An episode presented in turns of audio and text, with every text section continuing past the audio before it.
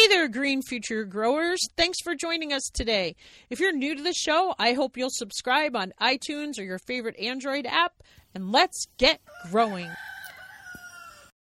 But uh, you know, just like just like gardening anywhere, it's it's a constant experiment, and you you learn and you try to take some notes and then be able to find your notes the next year so you can you know not make the same mistake a second time which uh, i'm not very good at doing is like always i'm always you know trying to say all right yeah by valentine's day i need to plant my tomatoes and usually it's about the, the second or third of march that i'm planting them and then they're always you know a couple weeks from being ready before uh before it gets too hot in the summertime so it's that's from my interview number 162 with Denny Cray, which is a great listen. He talks all about vermiculture.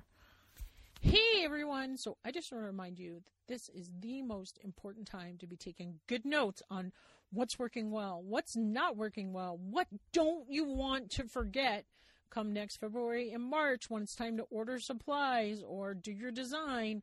You know, what are your favorite seeds or what do you want to plant more of? Do you want more broccoli? Like you might think I am never going to forget this, but you probably are going to forget it. And um, a great way to support the Green Organic Gardener podcast um, would be to get our garden journal that's got a beautiful butterfly that I took a picture of on our lilac. So it's like a little part of our home and your home. It's got blank pages and line pages, and um, it would really support us a lot. Um, so, but most of all, we want you to have good records.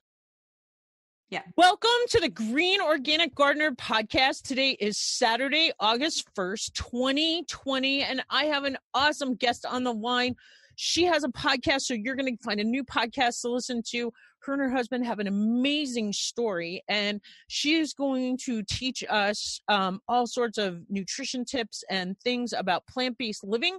So, from plant trainers, welcome Shoshana Chaim. Thank Shoshana you, Jackie. Shoshana Chaim, you got it. Yeah. It's okay. I've been called worse, Jackie. I know, but it says right on the top of my show notes ask the guest how to say their name in the beginning. Anyway, I'm sorry. No I can worries. fix that, delete that. Anyway, Shoshana, tell us all about yourself and your podcast. Thanks so much, Jackie. Yeah, I mean, I guess there's lots to know about me, but what you probably want to know today is that I used to be a kindergarten teacher and phys ed teacher.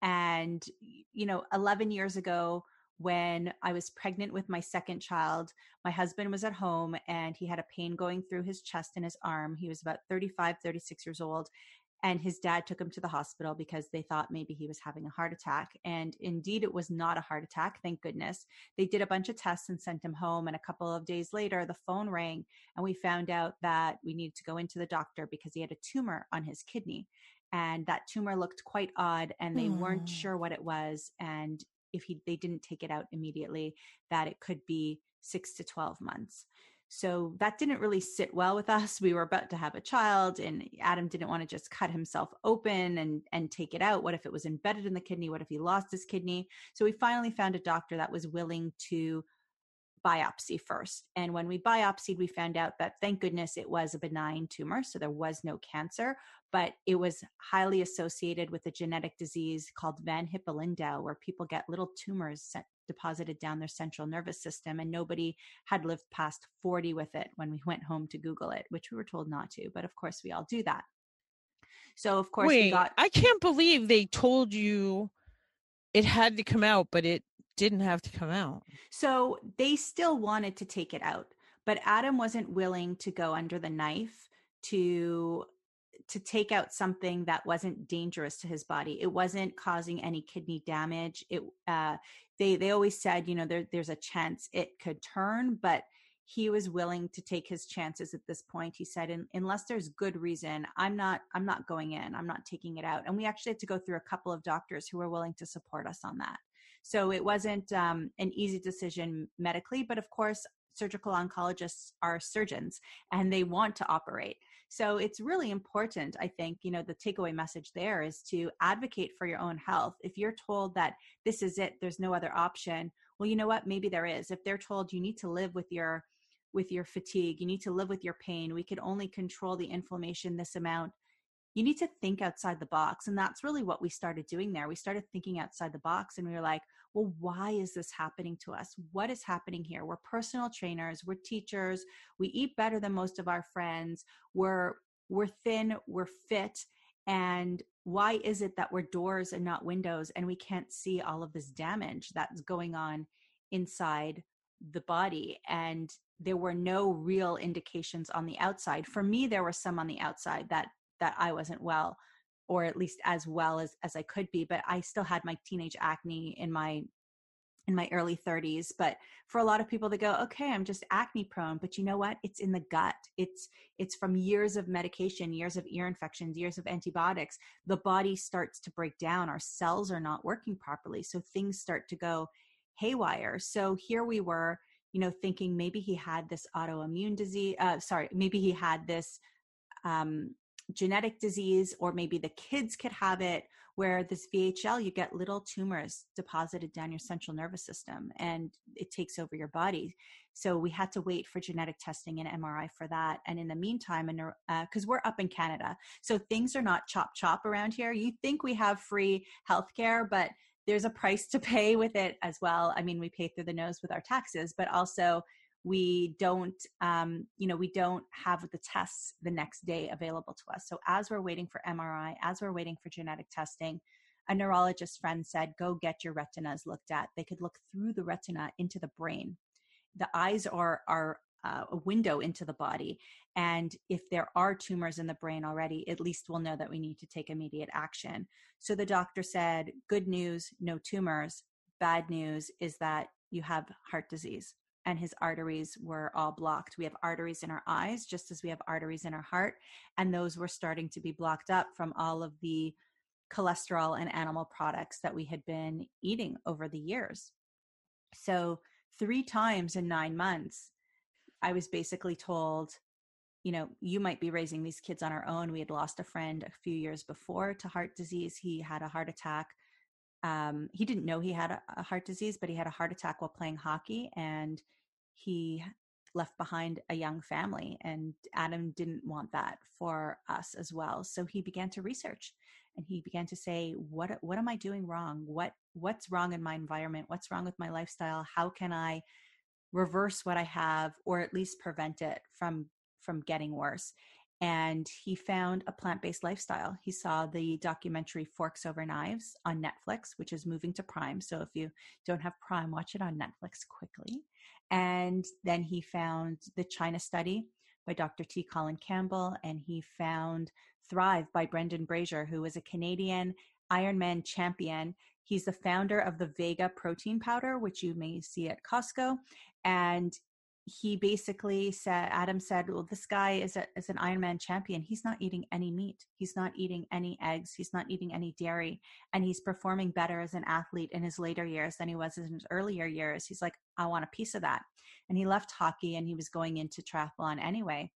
And within one year of changing his diet he went back to the oncologist and he went back to the eye doctor and he was told that the heart disease was gone, the arteries were completely open and clear, and the blood flow was nice and strong, and that the tumor had shrunk. And neither doctor could understand why because he hadn't taken any medicine, he hadn't been part of any trials, he hadn't seen any other doctors. All he did was change his diet to plants. And that is why I'm sitting here today. That's why I left teaching to learn about nutrition, to uh, coach my to coach my clients, to help people overcome the smallest or biggest health problems that they have in their life with tools that are outside the box. So, well, I was going to ask, like, so you went to the retina doctor and then the MRI, when you got all that stuff back, it all said the same thing. It all said he had this heart problem. So the MRI, the the MRI was for tumors in the brain and the spine. They wanted to check the brain and the spine to see if he had been developing this VHL because the genetic testing takes a really long time. You need to go through a lot of different stages and it takes a long time for them to analyze it. So they because he was already about 37 by this time, they wanted to make sure that uh, there were there were no tumors that had already started because, like I said, when we looked it up, nobody had lived past 40 with it at that point, um, 11 years. Wow. Ago. Uh, all right. Well, I guess where do you want to go? Do you want to go ahead? I'm like lost as So, soon as I I, get off my I mean, script, but I'm yeah, just I- fascinated. like I love hearing all of this and learning and That- and just um, you know, my challenge eh, um with the plant based like I'm curious what I'm curious what you're going to say. So I I guess the question is, you know, well, what now? What did you do? Yes. so he came home one day and he basically said, "Shush, I'm plant-based." And I said, "Well, what's plant-based?" And he said, "It's it's like vegan." And I'm like, "Well, what's a vegan? Is that like some kind of vegetarian?" I had no idea. I was familiar with vegetarian diet, but I I had not heard of a vegan. I didn't know anything about it. And it wasn't that you know, yes, there's that whole idea of saving the animals and saving the earth and the planet and and minimizing and not exploiting humans or animals for your own benefit. But that's not where we were coming from. We were coming from the area of which foods are going to directly improve my health. And you look in your backyard, especially for your listeners, right? You look in your backyard, and those are the foods that were put here to heal us and to prevent us from developing 80% of the diseases out there. So, you know, all of a sudden, his diet is consisting of fruits, vegetables, nuts, seeds, legumes, and grains. And that's it. And I was kind of like, well, what do I do now? I didn't know how to cook very well. I was a new young mom. My son had had um, eczema, and it turns out he was allergic to gluten. So we had just gone gluten free, and it was kind of like, now what? Like, we're going to be the weirdest people on the block. but at the end of the day, when when we started putting more and more of these plants into our diet, and even me, where I held on to eggs and fish and dairy for a very long time, for about six or seven months after that, well, my acne went away for the first time in my life. My energy went up. The baby weight that I had a year and a half later from having my daughter and and my son so close together was was finally gone. Um, his energy was up. He wasn't asking for salt baths anymore. Um, so you know these foods are are put here for a reason. We need minerals. We need antioxidants. We need we need our m- micronutrients and our macronutrients. Our micronutrients are just as important, if not more important than those macros, right? We hear about protein all the time. But if you're eating enough plant foods throughout the day and you're not relying on, on like, you know, Oreos and chips kind of thing, you're going to get all of the nutrients that you need in a day by having beautiful colors on your plate. All of this time and effort that we're spending in our gardens, especially when it's the vegetable portion of the garden, that is what we need so much more of. That should be like 80% of our plate every single time. Uh so what what about um well what it tell me what you learned about maybe cooking or something since you said you weren't a cook or I don't just keep going.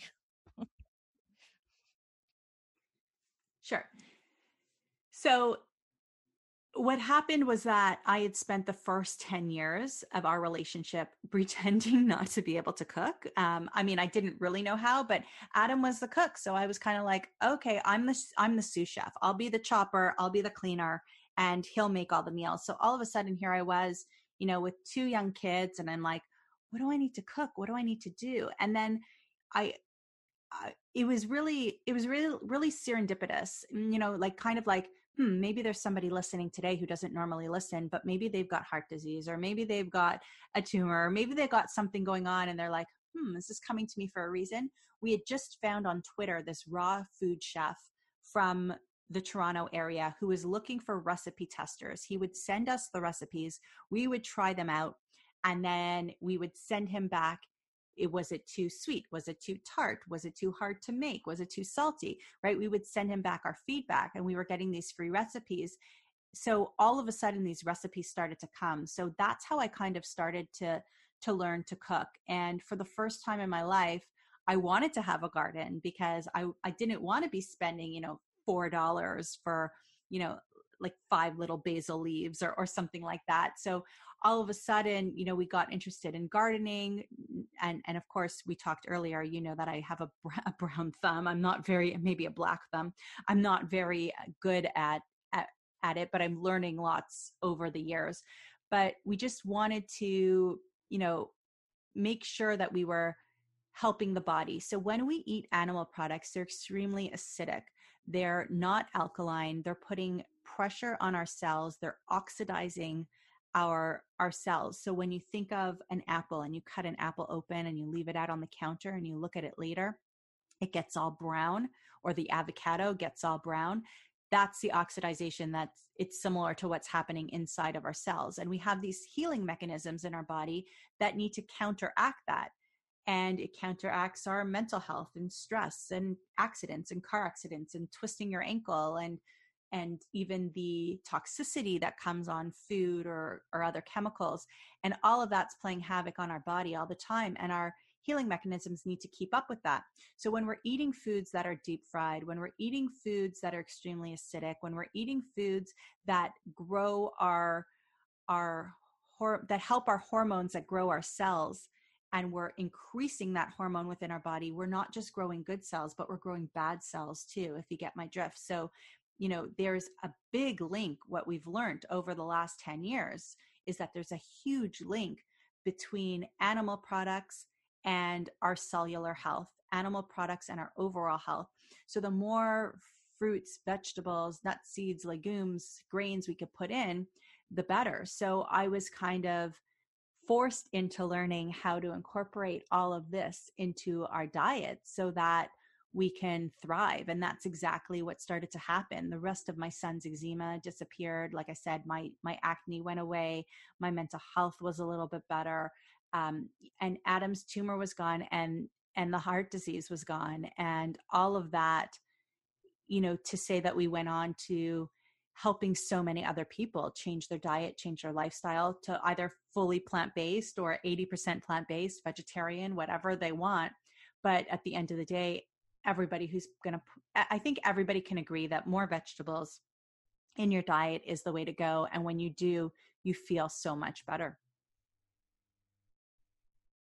I guess what I'm so this was kind of I was thinking about this morning because I actually just talked to Jen Trepeck from Salad with a Side of Fries yesterday, and like I can't understand like I don't know. My mom says we saw a movie when we were 13, like they showed a movie at school. I remember my friend down the block was like, I'm going to become a vegetarian. I'm like, you can become a vegetarian. And three weeks later, I was not eating chicken or steak or meat. And that lasted me like, I do not have a hard time not eating chicken or not eating bacon, even though it still smells delicious. I loved steak, was like one of my favorite London broils, like just but I there's nothing I don't eat it, but I cannot walk by a can of Pringles or something. Like what the heck? Like do you have that's my question this morning. Right. Like do so, you have some solutions for things like that? Like I and then my other issue with being a vegan is that I just think it's expensive. It's just not in my food budget to be able to buy cashew butter or tahini on a regular basis or just the things that I know but I don't know. Maybe I'm wrong about that.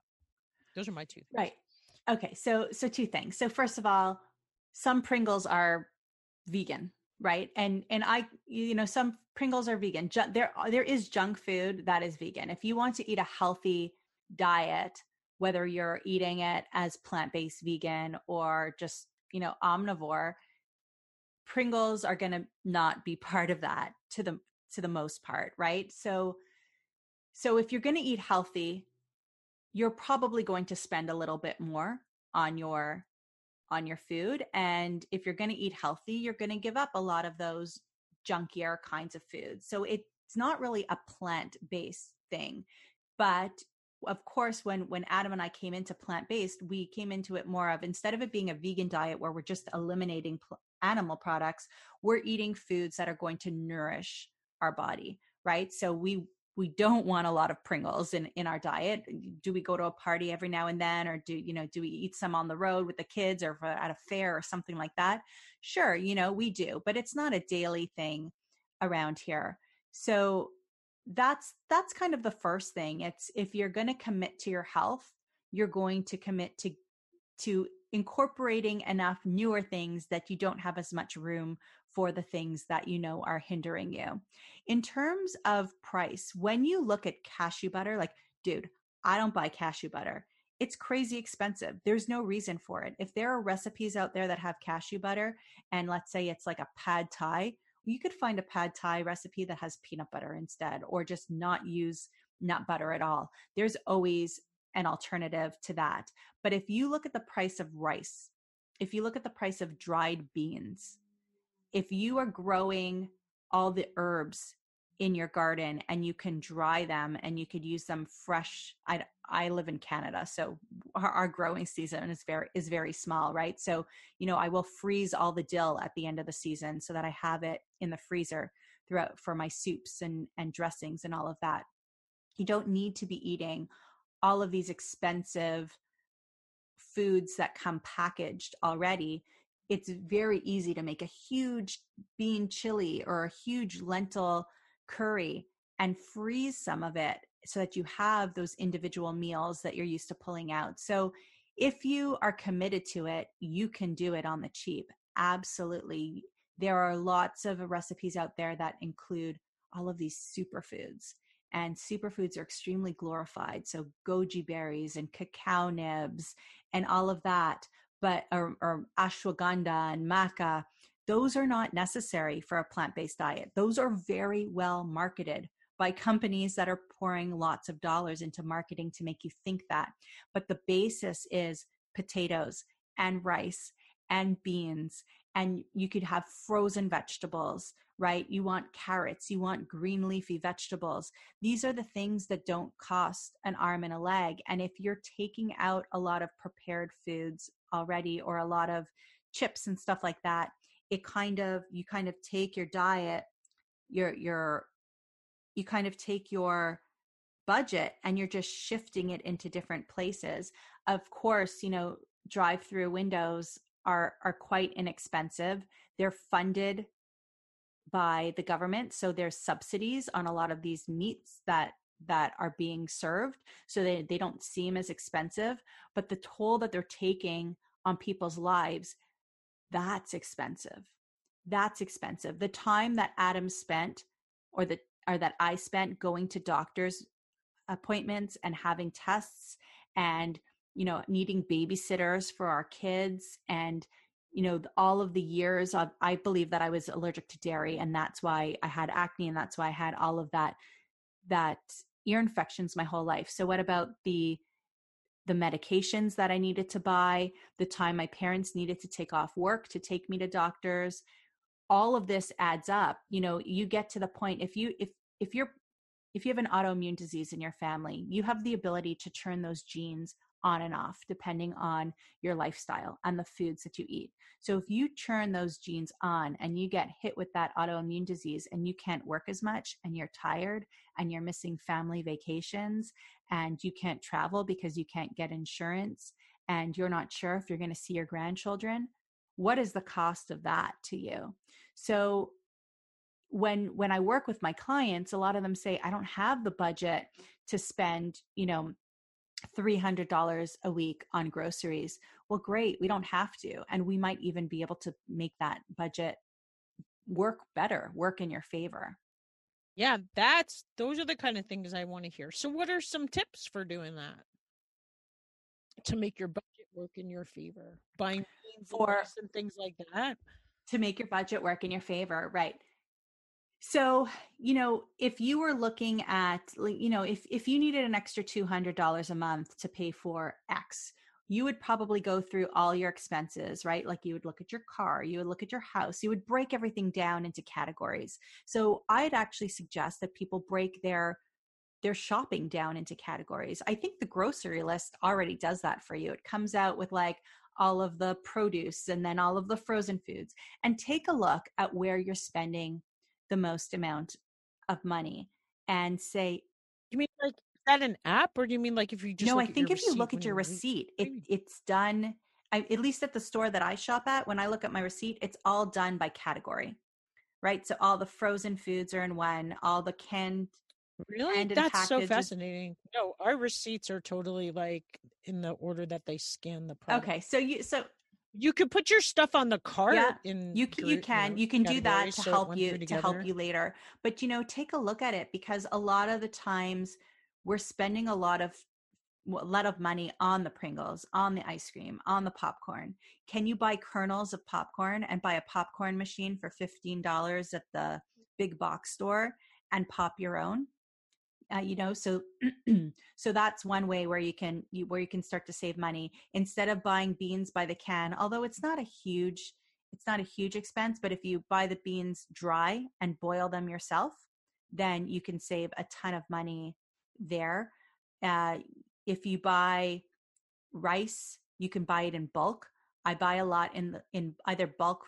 I don't go to the big bulk food store. I don't shop at Costco very often, but I have a, a supplier where I get like 20 pounds of oats at a time, 20 pounds of lentils at a time. And I'm paying like in Canadian dollars, like $20 for that. So what is that? That's like $16 where, you know, you could buy a cup of lentils sometimes and it might cost you four or five dollars right there.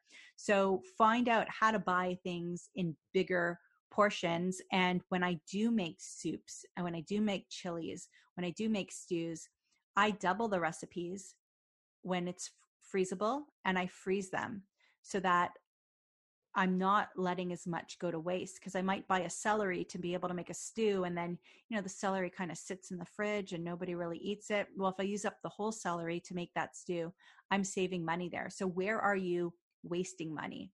Audit audit yourself. Every time you throw something out that you didn't finish, put it on the list and figure out can you freeze that? can you save it for later? You open up a jar of tomato sauce and you leave it in the fridge for too many days and don't finish it off, and all of a sudden it's growing all this fungus on it and you need to throw it out. Well, you could have put that jar into the freezer and saved it for another time. So, some really, really great tips for saving money is where are you wasting money? How can you buy things in bigger in bigger quantity so that you could actually save money that way and how can you make sure that you're not wasting as much so that you don't have to rebuy as often I, I don't know if you have it in Canada, but I know in the United States, listeners might be interested. There's a company called Azure Standard, A Z U R E. And my friend Dacia does all of these things that you were talking about. Um, and she she's like to me she's like the most frugal like amazing mom like her kids eat like super nutritional super healthy food and she does do all of these things. Um so these are these are great tips. I am going to have to go through and see because i you know certainly we throw things out and things end up in the compost and things rot in my fridge and um those are those are things you know but i don't keep a record of them and that's something like i've been working for greg clunis for the tiny leaps podcast and he's always talking about testing auditing recording looking at what you're doing just tons of those things what exactly what you're Great. saying before we get to the root of things, we're going to thank our sponsors and affiliate links. You can find uh, deer fence supplies on deerbusters.com. We're located in Waynesboro, Pennsylvania. We ship nationwide for free. And if you want 10% off, type in the word fences, F E N C E S, at checkout on deerbusters.com and save yourself some money while you're getting deer fence. Hey, Green Future Growers, join me on the Listen app. Invite code GREEN, G R E E N. I would love if you left me a message. You can reach out to other Green Future Growers and other Green Organic Gardener podcast listeners there. And we could have a conversation about what's growing in your garden. What are you eating? Does it not feel good to walk by the produce aisle? It does for me. Um, and if you're not there yet, we'd be happy to help you get there. Over on the Listen app, invite code GREEN, G R E E N. And now let's get to the root of things. So, like on my show, like I don't have a lightning round, but I have a thing called like kind of getting to the root of things. So, if we weren't going to do your favorite activity in the garden, like, I don't know, do you have a favorite activity in the kitchen? Well, I, I, or a favorite activity at the gym or I do have a favorite activity for the garden. So I have I have garden boxes that oh. I bought in the last couple of years. And what we did this year is my mom had bought the kids a hydroponics for like a little hydroponics garden for the holidays this year and of course it sat in the box until COVID hit, and then we're like, science project, pull it out of the pull it out of the cupboard. So we so we actually we grew a lot of herbs that we wouldn't have normally grown with the hydroponics this year because it's what came with the box. And then we transplanted them into the backyard. And I've just learned about I'm telling you how new I am, but I just learned about pruning and I actually find it so relaxing. I will often take client calls if they're not on on video and they're just on audio I will take client calls and I will I will pick I find it so relaxing and I could stay so focused on my conversations and I will pick away or in between calls sometimes I'll pick away at the at, at the little flowering or the little seeding um, or just you know prune away at at some of those herbs as we go. So pruning for me is one of the most relaxing things. And it gives me that opportunity to be grateful for the love that I'm putting into the garden so that it's the love that I'm putting into the food when I make the food for the family. So I really do enjoy the pruning process. And we were talking earlier too something that I had just picked up on where your your listeners might be like, "Well, of course, Shoshana, but when I steam broccoli or I steam green beans or any any kind of steaming, I will let that leftover water stay behind and cool off and then I'll go into the garden and I'll just pour it into the garden to give the nutrients to the plants because I don't do a lot with soil. I know I need to listen um, to your podcast more to learn more about how to keep my soil nice and fertile and ready for for all of those beautiful nutrients that I'm trying to grow. So another thing that I do that people have found strange, but it's work because when I taught in the classroom, you know, I I had a coffee maker in my classroom sometimes.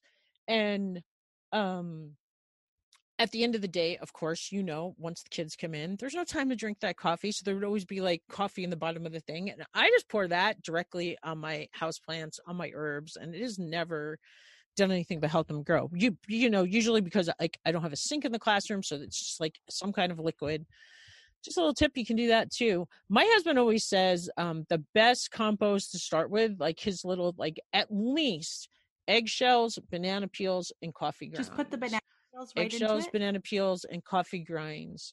Um well mix that kind of like up in a combo mm. but just like those three things are just so key for your garden like he just can't stand to see anyone throwing them away. I can't stand to see anyone throwing anything away. I mean i've been composting like my mom always compost like it's just there's been a compost container on a kitchen counter in my house my entire life I can't imagine it any other way. But I'm gonna. I just talked to this guy who's selling these really cool composting kits that are super affordable that fit under your um sink, no mess, does all the work that you might be interested in. I haven't released the episode yet. And then uh I don't know, there's just lots of options that you might find um can work for you. Another one's like vermicomposting, like worm. I I in my second grade classroom, I actually kept a worm bin for a year because the kids wanted a guinea pig. I kept making jokes with them. I'm like, I'm getting you a class pet. I'm getting you a class pet. And I was going to get them the worms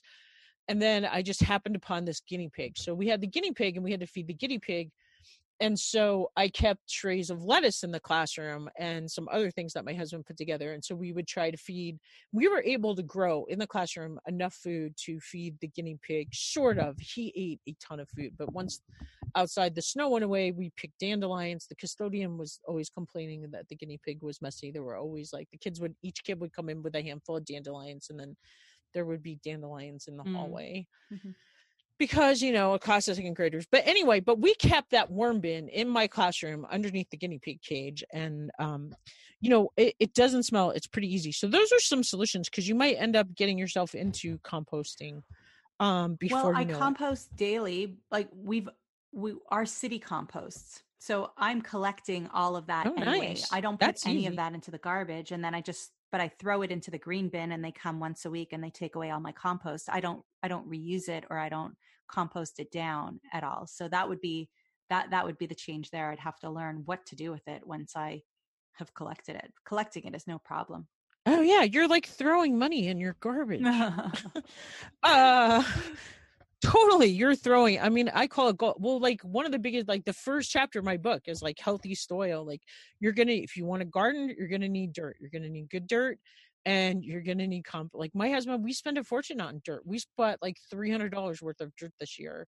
Um, now we have a big place. We're in Northwest Montana. I don't know if I ever talked about that. So our climates are probably very similar. We've kind of a short growing season um but it's amazing. But also like i don't know how many people i've talked to this year about compost tea like i just feel like the world of compost tea is exploding. And i did just release this episode with this woman nicole masters from um who's a soil expert and i did learn that like there's a possibility that the way i've been making compost all along is not the most beneficial way and like our production could potentially increase like huge if we make like a little shift by adding um kind of like wood chips from white woods. Now we don't have uh, we're we have very like piney forests like we don't have that i don't so i'm not sure where we get the wood chips but it, sounds like that can be a game changer for increasing your fungi. I, I don't want to get this wrong. I just did the episode like two weeks ago so it should be pretty fresh but there's some kind of difference between bacterial compost and fungi compost and um but anyway without i mean to me i just feel like if you're already saving that i can't believe you're like like i worked at this cafe last summer and like they could just see my expression when i was like can i take those eggshells home? Like i could tell they could see i was just looking like gold. They were dumping gold and i brought home five gallon buckets of eggshells every day until my husband finally was like no more. And it was so funny because the cooks were always like, "What is she doing with all those eggshells?" And my husband would look at me, "What are they doing with all those eggs?" it was just so many, you just couldn't believe it. Anyway, great advice that you have given us there. Um, and I love to hear your journey and that the kids are doing the hydroponics herbs. Like it sounds like you're getting a lot of herbs um but then like pruning does make the herbs grow more right? Is that what you're finding? yes absolutely and it it made no sense to me. It was like okay take take away a third of the plant and then tomorrow you wake up and it's all back and looks even better. Um so you know and, and then it's like i've never been able to grow basil so well before in my life before this year and i'm actually getting enough to make a a family size of pesto which is which is amazing and when you can use those ingredients when they've come straight from the plant, you bring them right into the kitchen and you put them right into the food, the nutrient level is so much higher. When you have vegetables, fruits, whatever it is that is being grown halfway across the world and being shipped in containers, it's being picked really early before it's it's actually got the most amount of nutrients and a lot of times it's ripening in that in that transportation process or it's ripening because they're putting ripening agents on it and you're not actually getting the nutrients. Although you're getting the color and you might be getting some flavor you're not getting all of the nutrients. So when you can make something in your own backyard bring it straight into the house use it right away. I will put every herb into our salads now. So i have spicy oregano i have rosemary i have oregano i have regular oregano different kinds of basils parsley. These sage these are herbs that I never used fresh before, but now that I have them and the understanding that I have of their nutrient value, these herbs are so packed, so packed with nutrients and just, you know, the smallest little bit can make a difference. If you've got inflammation in your, in your hands, if you've got pain in your knee, if you've got a rash on your skin, all of these all of these live foods right? Like they're they're still living. They they haven't even had a chance to like take their last breath yet you know if if you can think of it that way. When you put them onto your plate then they have such a bigger impact on your overall health. And of course the people who i work with i make these suggestions. Some of us were working together to make them have a more plant heavy diet. Of course we we talk about growing their own. Um, I can't give them too much direction on it, but I can t- tell them the basics. Uh, but then there are other tools also that are just so natural that we can be doing because people are on so many medications and these medications have side effects that people are experiencing now but there are also side effects that people get down the road and we need to do what we need to do in the moment now to be able to function and to be able to live but then we get hit with something bigger later on. So the more I can teach people to use things that are more natural to to possibly be able to come off some of the medications that they're on, reduce the medications, then the better it is for everybody and the better it is for the land. It, the more vegetables that we eat, vegetables, uh, most of the land that's being used to grow vegetables right now or grains right now is being used to feed animals and then those animals need space on our in our world also uh, to to be grown so that they could become our food too. So we are wasting so many resources so much land rainforests are being cut down so that we can eat the amount of meat that we eat in this world but if we reduce that and ate more plants our bodies would be better but the land would be better as well. Yeah and the water. It's crazy uh what's the best what's the best gardening advice you've ever received? Or plant-based advice or well the best gardening advice i ever received i think i mean i hope it's doing something but i think it's that broccoli juice that leftover steamed broccoli. I love that and the idea of pruning. And we've actually you know that's that's piqued our interest is just you know it, it's also having been a kindergarten teacher or a school teacher but also hearing from people some of the science experiments that they've done in in their in their kitchens taking the avocado and peeling it and and rooting it or now we're sprouting oh that reminds me we're sprouting lemon seeds now right? So doing all of that and in, and in, including your children including your nieces and nephews including your neighbors children including your grandchildren whatever situation you're in and giving that information and giving that experience to the younger ones to carry forward as they grow older can make a huge impact in their lives later on too. So you know i guess i guess i'm giving the advice now but but when people recommend like why don't you do this as a science experiment? I always do it because it gives my children an experience and it makes them more well-rounded moving forward. And the same goes for cooking in the kitchen we should incorporate our children in that process and if you're somebody who does a lot of a lot of prepared foods, a lot of takeout. Well, the time that you do spend making that one dish a week or a salad or, you know, grilling, whatever it is that you're doing, incorporate your children in the process so that they could start to get those skills now so that they can develop them as they get older, so that they could be more independent and so that it doesn't seem as daunting to them to make things from scratch and have healthier habits moving forward. and they'll learn fractions. yeah, absolutely. Cooking with kids, doing all of that with kids is great. And I always tell people, you know, if they give you a little resistance, just, you know, try to be passionate, let them share what they want to share, and you'll be surprised how much they talk about it later in life when they're adults. Uh, so how about a favorite tool that you like to use, Shoshana? If you had to move and could only take one tool with you, what? Okay, so I don't know what this is called, but I have this really, really, really long stick that's attached to another really, really long stick. And when I pull the cord, it will trim back the tree. It like snaps the tree. So it's like it's like those little handheld pruners, but it's a lot stronger and a lot taller. And I have a plum tree in my backyard. So that is my favorite tool. I feel like queen of the world when I use it. I feel like I'm so cool because none of the neighbors have it. But it's also great when you have a fruit tree uh, especially when you have a small yard to be able to trim it back is amazing but it it feels really cool to use it too do you know what it's called no i'm hoping you'll send us i'm gonna have to now i'm curious are you finding the same thing with the plum tree that with the basil? I mean obviously not overnight but like when you prune your plum tree back from season year to year do you get like do you feel like it grows bigger? That's a really good question. I feel like my plum tree has a cycle and i used to have a second plum tree too so i used to have a yellow plum tree and now i have that like little purple um, oval kind of plum and uh, but i had to take down the other one but i found that it was like one year it'd be the yellow plum the next year it would be the purple plum and they would kind of alternate so i find that every two to three years i get like a bounty a bounty of plums and I have been cutting oh, it back for the last four years consistently. So I'm not sure. I haven't really paid attention. I'm not sure if that's making a difference.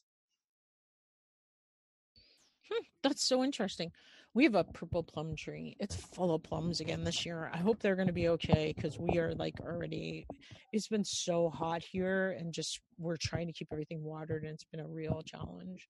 Anyway, how about do you have a favorite recipe you like to cook from the garden? So in the summer, salads are amazing. And like I said, you know, taking the romaine lettuce, taking some spinach, taking, you know, uh, some carrots, and I like to make the carrots all um, shredded and but then going and going and taking every single herb things that i never would have imagined that i would have put into a salad before and just putting that all in because it's raw adding some balsamic vinegar adding some lemon juice maybe a, a sh- little like of salt you know to me that's that's everything that's delicious. But if you want to take something like eggplant or zucchini and cut up all of those herbs and marinate it all with the herbs and roast those or grill those that to me is is amazing. You know you roast it down or, or you broil it until it kind of starts to melt. But how do you marinate it with the herbs? So with like do you I put a liquid cut, like an oil so or we something? cook oil free. We don't use oil um, but i will just kind of rub it in like i'll rub like a dry rub kind of thing. I'll rub it in. I'll add a little bit of water in the bottom of the pan to get some moisture in there, but a, a, lot of these vegetables create their own moisture as it is. And yeah, a little salt and when it comes out some lemon juice and it's it's delicious. We have lots of recipes at planttrainers.com and recipe books as well, but I find I like to cook with no recipes. I like to just kind of and I'm not a chef in by any means, so for me it's whatever's easy and tastes good, that's that's key for me. My mom was a master of that but yeah and, and what i love about it is like every single time it's different because one day you're going to have like an extra sprig of thyme or one day you're going to have more chives or more oregano like every time you do even with the same herbs because you're just naturally going to get more of one than the other one day i did get too much sage this year that kind of like i went so overboard i couldn't eat the whole thing but but you can yeah, probably uh, try just that. so good i can practically taste those things that you're talking about. Yeah. Um, and how about a favorite podcast? You're a podcaster. Got any good recommendations? What do you like? So I've been into a couple of. um I've been into into a couple of self development podcasts lately. So from a business point of view, I like the Bold Leadership Revolution and I also am a frequent guest on on the Breakthrough Show, and and that I like because people are talking about their aha moments like when things changed for them and it doesn't mean that their whole life had to change to be good but when when they realized something different when they started to have a different value a different philosophy when they decided they wanted to change their job when they decided you know that that their mission in life was to do something a little bit different than what they're doing i i really like that show the breakthrough show Cool. For some reason, I am addicted to business podcasts.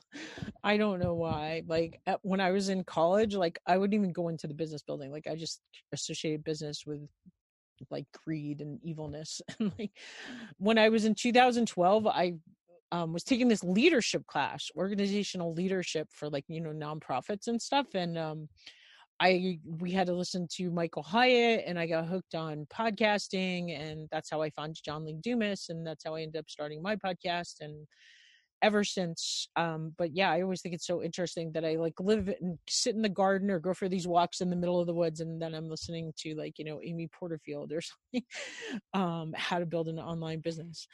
Anyway, how about a favorite internet resource? A favorite internet resource. That's a really good question.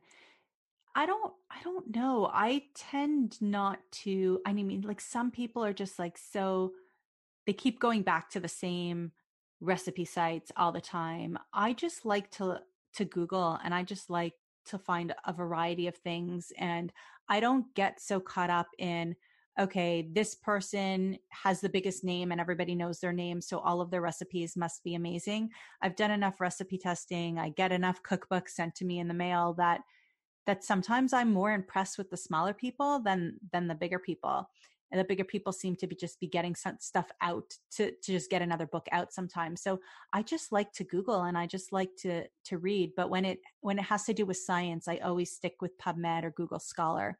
But when it comes to gardening or when it comes to um, you know plant-based cooking and stuff like that. But i do recommend that everybody you know if, if you want a good resource i would say check out forks over knives on netflix or game changers on Netflix.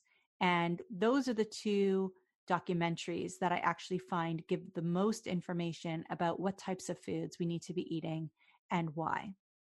And that's what I recommend to all of my clients if they haven't already. They normally have, but if they haven't already seen it, I recommend it to them, whether they want to go fully plant based or not, or whether they want the other tools that I have in my toolbox there needs to be an understanding and a, and a knowledge of the science behind nutrition and how it's actually affecting the body so that then you could make a choice on what you want to do next. If you don't have the information, you can't make a choice and you continue doing what you've been doing all along. But if you're in a situation where you're not happy with your health, where you feel like you're just surviving every day instead of living your best life, if you continue doing everything you've been doing all along it's not it's never going to get better. So educate yourself. So i'd say you know the best resource out there would be forks over knives or game changers and of course there's always the plant trainers podcast. Had to put that in. So do you have a book out? When are you going to come out with a book? Oh so thank you. We do have the yummy kids activity book um so or sorry the yummy foods activity book for kids. Oh yeah, I saw that. Yeah, thank that. you. So we have that, and that's basically a it, it's a fun playbook. It's a it's a workbook with it's got word puzzles and and fill in the blanks and all different kinds of fun games that the family can do together. We made it a little bit hard in some places so that kids will have to ask their parents and maybe they will have to do a little bit of a Google search so that there could be a lot of learning. There's three recipes in the back of that book too, but basically it's fun for kids, but it also has a learning component about amazing plant-based foods. There's no vegan propaganda or anything like that in it. Um, there's no talk of animal foods. It's just talk of plant foods in a in a positive way. So that is a book that we have out. And then um, what people don't really know is that next year in 2021, I do have a book coming out with a publishing company here in Canada, out in Vancouver, and it is a mindfulness book for children having been a kindergarten teacher and having looking at health from a holistic point of view i, I wrote a picture book for kids. So i don't have um, you know that adult how-to book. We have lots of programs but we don't have an adult how-to book. But i do have that book coming out and i will be touring um, in 2021 for that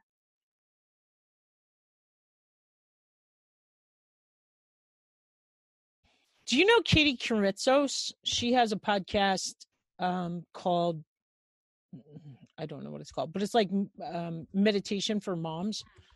It might be called meditation. I haven't heard of that. You should you should uh you should connect with her because she's um looking for a natural way for to help her daughter with eczema. Mm. Um, I'll connect you, you guys. But she's in Florida. I think she was looking for somebody Florida based, but you know, uh, it sounds like you guys have a lot in common. Uh, how about a favorite reading material? Oh wait, I want to. Add, what did you say? PubMed Scholar. I Google Scholar was somebody just recommended. I was just on there yesterday, but what was that other one? Did you say yeah. PubMed? Like Pub, if you look up PubMed, it's it's PubMed.gov, and it's uh so pub so why i like to use pubmed and google scholar is because anybody can post on google so if you have your brother-in-law and you know he's not exactly you know the sharpest tool in the shed he could be you know, sitting in the loo and writing any blog about anything he wants in the world and put it up there and it will go up there. And if he's got a good enough SEO or if he's paid Google to be high enough on that, on that Google search, you know, you could look up tool like gardening tools and his blog will come up and he'll tell you how gardening is hogwash and you should buy everything in the grocery store. So you never know who's putting out these, these are these articles, these blogs, who's, who's uh, media literacy, right. without a doubt, it, never been more needed than right exactly, now. exactly. So when you go to Google Scholar, there's a certain level of scholarly ship that somebody needs to have to be able to post on there. And when you go to PubMed.gov, it is all um, peer-reviewed studies. it's all studies that have been done. So that's where doctors will go. Doctor so hopefully your doctor isn't looking up although a lot of them are isn't looking up best diet for diabetes and they're not looking that up on google. Hopefully they're looking that up on on pubmed or google scholar so that they can learn that when you eat a plant-based diet your cells don't get clogged up with the fat the saturated fat um, that's coming along with those animal products and therefore can't reach into the bloodstream and take out all of that blood sugar that it's supposed to. And that way they'll learn that and have you take out the animal products so the body can do what it's supposed to do instead of having them stop eating sugar and stop putting blood sugar stop putting sugar into the blood. Um, that's like taking a shower and your your shower gets all clogged up and the water starts coming over. So instead of going reaching into the clog, into the drain and taking out the hair, you say, well, you know what? No more showers for us because there's just too much water overspill. We would never do that. So we need to do the same thing with our diet. So hopefully our doctors are looking up on on PubMed. Uh, I had a friend who had esophagus cancer that he did eventually die from, but like the doctors at the hospital literally told him because he couldn't get food down his throat because the tumor was so big to drink milkshakes. I mean, it was just crazy. And then he went to the nutritionist who lives behind me and she helped him. Um, he also went, I think, to like California or Mexico and worked with some specialists, but like he, he eventually, it was just sad, but it's just crazy some of the stuff that medicine. Uh, yeah. Anyway, did you have a favorite reading material or a book? So you want to? I recommend "How Not to Die" by Dr. Michael Greger. And when I interviewed Dr. Michael Greger for the Plant Trainers podcast, I said to him, Why did you call it How Not to Die? Why didn't you call it How to Die Healthfully? And he said that his publishers wouldn't have liked me very much. But the idea is, you know, not obviously we will all die eventually, but how to have the best quality of life, how to reverse 80% of the diseases that are out there and how to maintain proper health throughout so that you can actually enjoy your life and be living while you're alive. Excellent. Cool.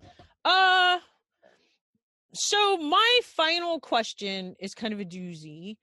Um but you probably read it. So is there if there's one change you would like to see to create a greener world, what would it be? For example, is there a charity organization you're passionate about or project you'd like to see put into action? Like, what do you feel, Shoshana, is the most crucial issue facing our planet in regards to the environment, either locally, nationally, or on a global scale?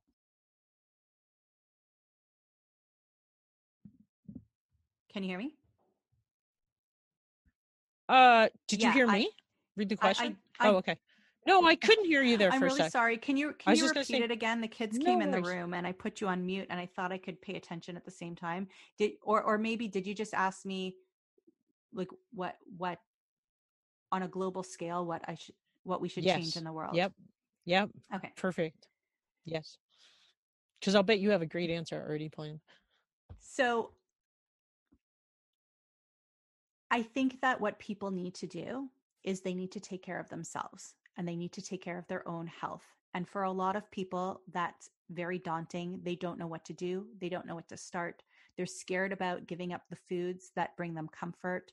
They're scared that eating healthy foods are going to create, uh, you know, it, their their budgets will will yes. will overflow but at the same time we all have our own missions whether it's to be the best parent whether it's to be the best spouse whether it's to be the best daughter whether it's to you know be a philanthropist whether it's to go and make new water wells for for cities that don't have any any fresh water. We whether it, it's just to show up every day to work and you know sell sell clothes and make people happy. We all have our own missions but we cannot be our best selves and we cannot complete our own missions if we don't take care of ourselves first. If you can't get out of bed on a saturday there is a problem there and then you're wasting time that you could be spending with your friends your family or painting or doing something that you love. So when we take the time to take a look at our food our lifestyle is there a possibility that our body is missing something that we're not getting from food and we need extra supplement for that? When we take the time to look and to make ourselves better we can give more to ourselves we could give more to other people And at the end of the day, that's going to include more plants. I'm not saying everybody here has to give up meat. Would I like them to? Absolutely. But if you are willing to cut back on the amount of meat that you eat throughout the week, if you're willing to make it more of the side dish instead of the main um, component, if you're willing to make it more of a condiment or flavoring, if you're willing to do that once a week or seven times a week, then you're putting less strain on this planet, right? We don't have to raise as many animals. We don't need to cut down as many rainforests. Where where is all of the excrement from the animals going?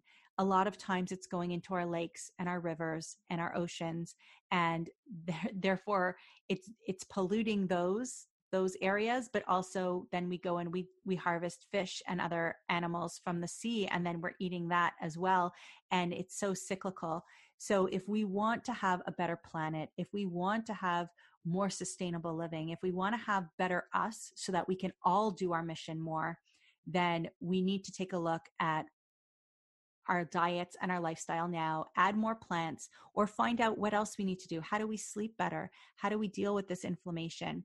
And really, that's the mission that I'm on. My mission is to not only help people one by one, actually, right now, I'm working with other practitioners to help them have the tools to help their clients in other ways that are looked at as outside the box as well. So, whether that's a hairdresser who has some five people a day sitting in their seats telling them all their problems, or if it's a naturopath or anybody really, we all have people we love. We all have people we care about. We all have people we come in contact to. So, my mission is to help as many people as possible have the tools to help as many people as possible so that I, I can reach as many people and we can all be healthier and have a much healthier world that we're living in. I was saying, Shoshana, my listeners are visionaries, they're forward thinking, they're just bold action takers. And I think they are going to love so many of the golden seeds that you dropped today. Like, I love that you're going and reaching out to doctors and and people who impact other people, people who listen to other people's and helping them know the science and know this important information. It's so true. I'm so passionate about so many things that you said that you know about how meeting not only that but what you said you know it's so true most of our food that we grow in the united states goes to feed animals and you know what kind of chemicals and pesticides they're putting on that food that they're feeding the animals that then people go and eat i still wish you can figure out a way that i can like walk by a piece of bacon so easily but yet like a piece of chocolate just does not. But um but that's me. Anyway thank you so much for sharing with us today. Now you wanted to tell listeners some stuff about you had a, a surprise for them and just um you want to, we want you to tell them about your podcast and where they can connect with you and learn more of this valuable information because even if they know a lot of what you've talked about because obviously i have some pretty healthy you know people who eat a lot of plant-based but i'm sure maybe they know somebody that needs this information or they've learned i mean i learned stuff so um anyway uh did you want me to turn the video back on really quick for this last part? See what happens. Okay Oh my gosh. Thank you so much for being such an awesome, gracious guest. And just tell listeners how to find you and just everything about your podcast and where to connect. Thank you so much, Jackie. First of all, thank you. I'm so grateful for you to give me the platform to speak today. I hope that your listeners did learn something.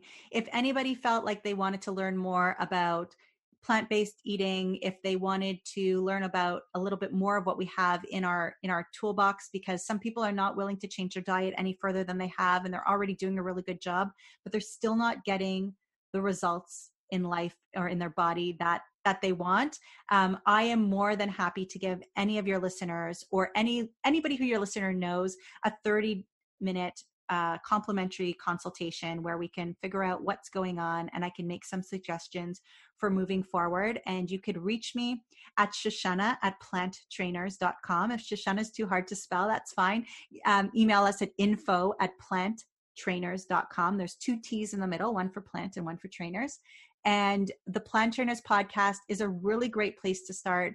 Obviously, people here most probably have a podcasting app, so you can find us on just about any platform or you can go to planttrainers.com where you could find our recipes, our blogs, a little bit more about me and Adam, but you could also download our podcast there or search. So if you want to search inflammation, if you want to search diabetes, if you want to search vegan, if you want to search um, water, if you want to, whatever it is that you want to search, that you want to learn about, you could search there in particular and specifically and find out there. And and we are active right now on TikTok and Instagram. Almost every day every weekday we're going live either at 4 p.m eastern or 8.30 p.m eastern uh, just to answer people's nutrition questions. And one of the things that we get back from the people who we work with the people who come to our live the people who join our group programs is that we are so non-judgmental and we meet people where we are. And if we can help people eat one more carrot a week then we're happy if we can help people to you know only eat one egg a week, then then we're happy. We're just here to help everybody on their journey, and there is there is a way to make everybody out there enjoy their life so much more and we're just happy to help people improve their quality of life. Oh, thank you so much for sharing this with us today. What's the best gardening advice you've ever received or best farming advice you've ever received, Gabe? Always keep very, very meticulous records. Um, you may think you're going to remember how long it took something to germinate or how quickly something flowered and fruited or how much you harvested and you'll say yeah i remember that. This, this is totally something that i'm going to remember in you know four to six months. Um, and that's never the case. Um, you're not going to remember what day it was. You're not going to remember how much. A lot of things are going to fall by the wayside. You'll forget a thing or two. And keeping really meticulous records is a is a good way um, to plan for the next season uh, like i was talking about earlier um, it all comes down to good planning um, it's really, really helped. It's really, really helpful to keep track of what works and what doesn't. Um, like I could not tell you, especially once it gets like super busy in the middle of the season, I couldn't tell you what I was doing on July 15th of last season if I didn't have a notebook to look back to. That's from my interview number 222 with Gabe Siciliano, another rockstar millennial who says his notes are crucial. Don't you want to get a journal? Hey, listeners do you have a place to keep track of everything that's going right in your garden and everything that's not quite going the way you thought it was gonna and the things that you don't want to forget next February and March because I guarantee you you're gonna think I am never gonna forget this. I have done this 20 times this year and I'm gonna make sure I do it right next year and next March you're gonna be like, "Oh yeah, what was that again?" By the time you're done harvesting everything and your season is over, there's nothing more important you can do than be taking notes now. Which seeds worked the best? Which areas do you want to change? Where do you want to put your irrigation? Where do you need to get row cover? Like all those little notes that are going through your mind. Like even if you just write in your journal once a week just go sit in your garden and be like oh yeah this or that or you could keep it with you. But anyway my point is hey do you want to help the green organic gardener podcast because i made a beautiful journal it's got a butterfly on a lilac that I took a picture of so you could have a piece of your garden, our garden, in your garden, a place to keep your notes. It's got, uh, I think, 135 um, pages that are either blank or lined because those are my favorite kind of journals because I like to have the lines to write and the blank pages. And so you can support the show, but most of all, you can have good records. My guests have said frequently that's their favorite tool, most valuable tool, good records. Um, so, and it would support the show. Do you know someone who would benefit from the Organic Gardener podcast? If you like what you hear, we'd love it if you'd share the Organic Gardener podcast with a friend. Thanks again for listening, and remember grow local.